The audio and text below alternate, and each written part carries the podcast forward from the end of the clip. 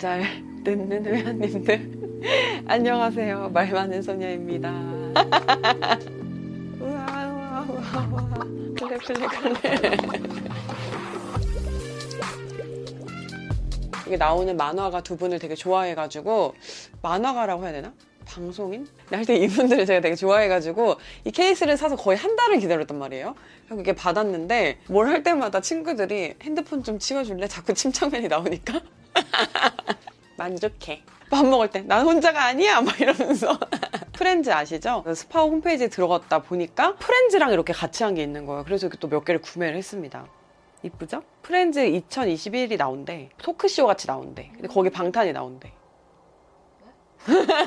제가 오늘 좀 여러 명과 이렇게 함께 하게 됐네요. 오늘은 이제 신입사원 때 절대 하지 말아야 할 일에 대해서 좀 얘기를 해보려고 해요. 신입 때 사실 회사를 좀 여러 번 다녔었어요. 업계도 되게 다양하게 다녔었는데 다양하게 일을 하면서 느꼈던 것들 그런 것 좀 말씀을 드려보려고 해요. 오늘 제가 하는 말은 지금 신입사원쯤 되는 누군가를 타박하는 말이 아니고 제가 저의 20대, 저의 신입사원 시절에 이걸 알았으면 참 좋았겠네 라고 하는 것들을 말해준다라고 생각하고 들어주시면 좋겠습니다. 20대 사회 초년생의 말 많은 소녀야. 이거는 진짜 너가 이렇게 했어야 된다. 라는 것들 좀 해봤는데요. 자, 먼저 첫 번째로 제가 늘 얘기를 하고 싶었던 거는 소탐 대신 하지 말아라.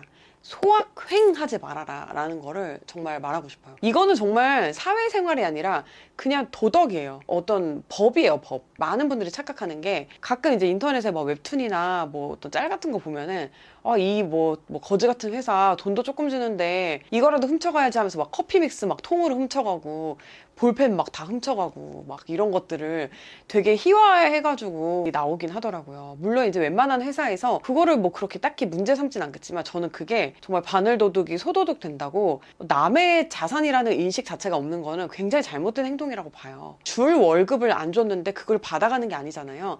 회사 차원에서 어떻게 보면은 복지라든가 아니면 기물, 그죠? 회사의 자산으로 제공되는 것들을 아무런 양심의 가책 없이 혹은 오히려 이걸 가져가지 않으면 바보 같다라는 생각으로 막 가져가시는 분들이 있어요. 그런데 이런 거는 다들 찝찝해서 말을 안 하는 거지 눈에 띄는 행동이고 별거 아니고 몇천 원, 몇만 원 이득을 얻으려고 이거를 문제 삼는 곳에서는 정말 이게 막 인사과 같은데 기록이 남을 수도 있는 거고 그 다음 회사로 이직할 때 이런 reference가 나올 수도 있는 거거든요. 뭐하러 이런 짓을 합니까, 여러분? 왜냐면 제가 헤드헌터 회사에서 일을 해서 아는데 그런 reference가 실제로 나와요. 어, 이분 뭐 근무 태도나 뭐 윤리적인 거나 뭐 이런 거 뭐 문제 삼을 거 없나요? 이런 식으로 체크를 하잖아요. 아, 다 괜찮은데 되게 회사 기물 같은 거 잘 가져가요. 약간 도벽 있어요. 이런 얘기 실제로 나오더라니까요. 그 회사에 뭐 벌칙으로 다니는 거 아니잖아요. 뭐 징역 사는 대신 그 회사 다닌다 약간 이런 거 아니잖아요. 여러분들 다 돈을 벌기 위해서 열심히 공부를 해가지고 그 회사에 들어갔고 내가 일을 하고 돈을 버는 건데 내 생각에 그게 등가가 아니라는 이유로 뭔가를 피해의식에 젖어가지고 뭔가 이렇게 보상심리로 이렇게 막 뭘 가져오고 막 이런 행위는 맞지 않는 거예요. 그럼 역으로 생각했을 때 회사 사장님이 자꾸 여러분의 막 간식을 하나씩 가져가요. 그래서 아 사장님 간식 왜 가져가세요? 나? 네가 내가 돈 준 만큼 일 안 하는 것 같으니까 이거라도 보상 받으려고 하면 이해가 안 되는 거잖아요. 그래서 그 사고 방식이 되게 안 좋은 게 내가 회사에서 노동을 착취당하고 있다라고 그냥 우리가 우스갯소리를 하는 거를 약간 진심으로 받아들이면서 내가 착취를 당하고 있다라고 생각을 하는 건데 만약에 착취를 당하고 있을 수 있어요, 실제로. 일한 만큼 안 줄 수 있는데 그럼 그만두면 되는 거예요. 그리고 그만두고 내가 다른 데 가서 더 많이 받을 수 있고 더 일을 잘할 수 있는 데가 있으면 그런 데로 가면 되는 거거든요. 괜히 거기에서 막 이상한 권리를 주장하거나 뭐 이상한 훔쳐오거나 그럴 필요는 없는 것 같아요. 너무 냉정하게 말해서 너무 미안한데 일하는 나에 대해서도 내가 몸이 힘들고 감정이 힘들다고 일을 꼭 잘하거나 열심히 하는 건 아닐 수 있거든요. 그런 데 대해서 좀 약간 자기 객관화가 돼야 억울한 생각이 좀 줄어드는 것 같아요. 그리고 또 이야기를 하고 싶은 게 법카나 선배가 사주는 거 그런 거 너무 쉽게 생각하지 않았으면 좋겠어요. 어, 부장은 막 연봉 막 나보다 두세 배로 버니까 이 정도 써도 돼 라고 이제 생각할 수 있지만 세상에 굉장히 넉넉한데 일을 하는 사람은 없습니다. 취미로 그냥 회사 다니는 거 약간은 취미일 수 있겠지만 정말 너무 넉넉한 사람은 없어요. 선배가 밥 한 번 사주는 거, 커피 한 번 사주는 거 진짜 마음 쓰고 큰 결심 하는 거거든요. 그런 거 쉽게 생각하고 고맙다는 말 한마디 안 하는 사람들도 있는 것 같은데 아 너무 감사하다라고 한마디씩 이렇게 해주고 정말 그 선배는 너무 고마울 거거든요. 남한테 얻어먹는 거, 회사에서 뭔가 나오는 거 당연하게 생각하지 않았으면 좋겠어요. 두 번째는 공사 구분을 하라라는 이야기를 하고 싶어요. 이거 정말 많이 들어보셨겠지만 우리가 이제 아까 얘기를 하다가 공사 구분에 대해서 되게 착각을 하는 사람들이 많이 하고 있다 이런 얘기를 했는데 뭐냐면 공사를 구분하라는 게 회사 사람들한테 아니요, 네 이렇게 막 싸가지 없게 대하고 친구들한테 아 친구야 이렇게 하라 착하게 해라 이런 말이 아니고요. 공적인 일을 프로답게 해결을 하고 사적인 것과 구분을 하라는 거예요. 진짜 말 그대로. 예를 들면 이런 거죠. 남자친구랑 헤어졌어. 그래서 회사에 와가지고 오늘 마감인데 나물러라고 엎드려서 책상에서 엎드려서 울고 있어. 그런 거 하지 말라는 거예요. 그리고 프로의 자세 중에 또 하나가 저는 어떤 사람들을 대하는 대인관계도 프로의 자세 중에 하나라고 봐요. 막, 막 기라는 게 아니고 할 말 못하라는 게 아니고요. 그냥 나 오늘 몸 안 좋은데 누구 하나 나 건드려봐. 이런 표정으로 있으면 같이 일하는 사람들이 좀 분위기가 좀 그렇잖아요. 누가 부르면 대리님이면 네 이런 건 약간 아니잖아. 근데 그냥 뭐 대리님 네? 이 정도는 저는 괜찮다고 봐요. 근데 이제 뭔가 막 화가 가득해가지고 금방이라도 칠 것 같은 표정으로 이렇게 사람들 대해서 안 되는 거죠. 사적인 감정이 이 공적인 일에 개입하지 않는 거 그런 건 일단 좀 기본이고 더불어서 내가 집에서 있었던 일, 내가 밖에서 있었던 일, 회사 업무에 지장을 줘서는 안 된다. 그걸 꼭 명심을 하셨으면 좋겠습니다. 그리고 또 이거랑 좀 같은 이야기인데 공과 사는 사를 공으로 끌어들이지 않는 것도 되지만 또 공을 사로 가져가지 않는 것도 포함이 된다고 봐요. 또 이제 회사의 관계를 밖으로 또 끌고 나가는 것도 역으로 안 좋은 것 같아요. 회사 동료들이나 뭐 선후배랑 친하게 지내고 뭐 사적으로는 언니 언니 하기도 하고 취미생활을 같이 하기도 하고 이런 거 다 너무 좋죠. 이런 걸 나쁘게 보는 게 아니라 이제 그게 뭔가 너무 나의 사생활의 전부를 차지하는 것도 저는 권하지 않아요. 근데 그냥 회사가 전부 내 세계가 되고 나면은 좀 나를 객관적으로 볼 수 없다고 해야 되나? 그럴 수 있을 것 같아요. 그래서 그런 관계도 좀 적당히 하는 게 되게 중요한 것 같아요. 학교 바로 졸업하고 온 신입 같은 경우에는 특히 좀 프로의 마인드가 많이 없는 경우가 있어요. 근데 회사에 들어온 이상 여러분들이 그 정도 자격이 된다고 생각을 해서 뽑은 거고 여러분한테 신입에게 많은 걸 기대하지 않지만 그래도 일정 부분 기대를 할 거란 말이에요. 그래서 좀 프로의 자세를 가지고 특히 좀 책임감을 가지고 일하는 거 되게 중요할 것 같아요. 그러니까 일이 어떤 어려운 일이 주어졌다. 그럼 막 무조건 안 된다라고 생각을 하지 마시고요. 찾다 보면 해결 방법이 다 있어요, 일은.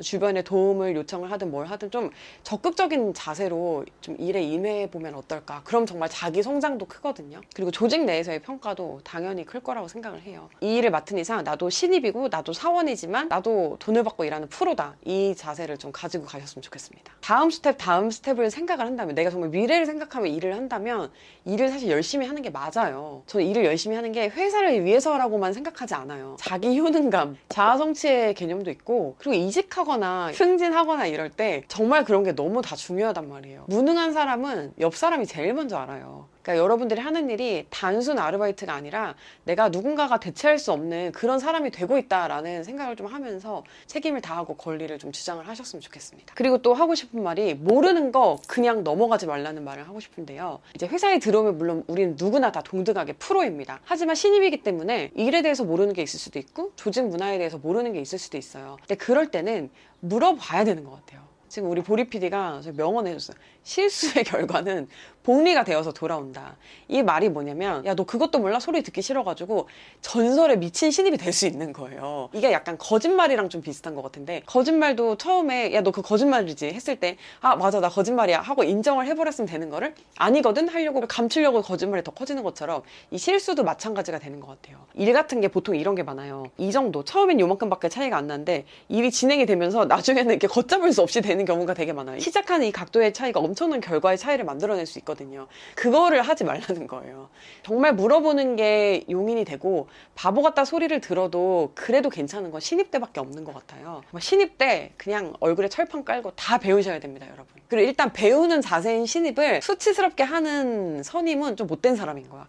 보통은 아 이거 이렇게 하는 거야. 나도 몰랐는데 나도 그냥 워드책 하나 사가지고 일주일 동안 그것만 공부했잖아. 이렇게 가르쳐 주거든요. 보통은 멀쩡한 사람이라면 좋은 사람이라면 그러니까 좀 배우려는 자세는 미워할 수가 없어요. 모르는 거 체크하고 넘어가세요. 그게 되게 중요한 차이일 수도 있어요.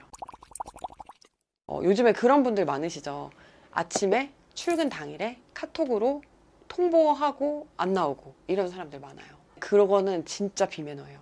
본인 입장에서는 도저히 이건 아닌 것 같아서 못 다니겠어요 라고 할 수 있지만 그럼 그날의 손해는 어떻게 할 거예요? 우리나라는 노동법상 그냥 직원이 그렇게 하고 나가도 그날 그 전날 일한 것까지 다 월급을 줘야 되죠. 어떻게 보면 본인 입장에서는 손해 보는 게 없는 거예요.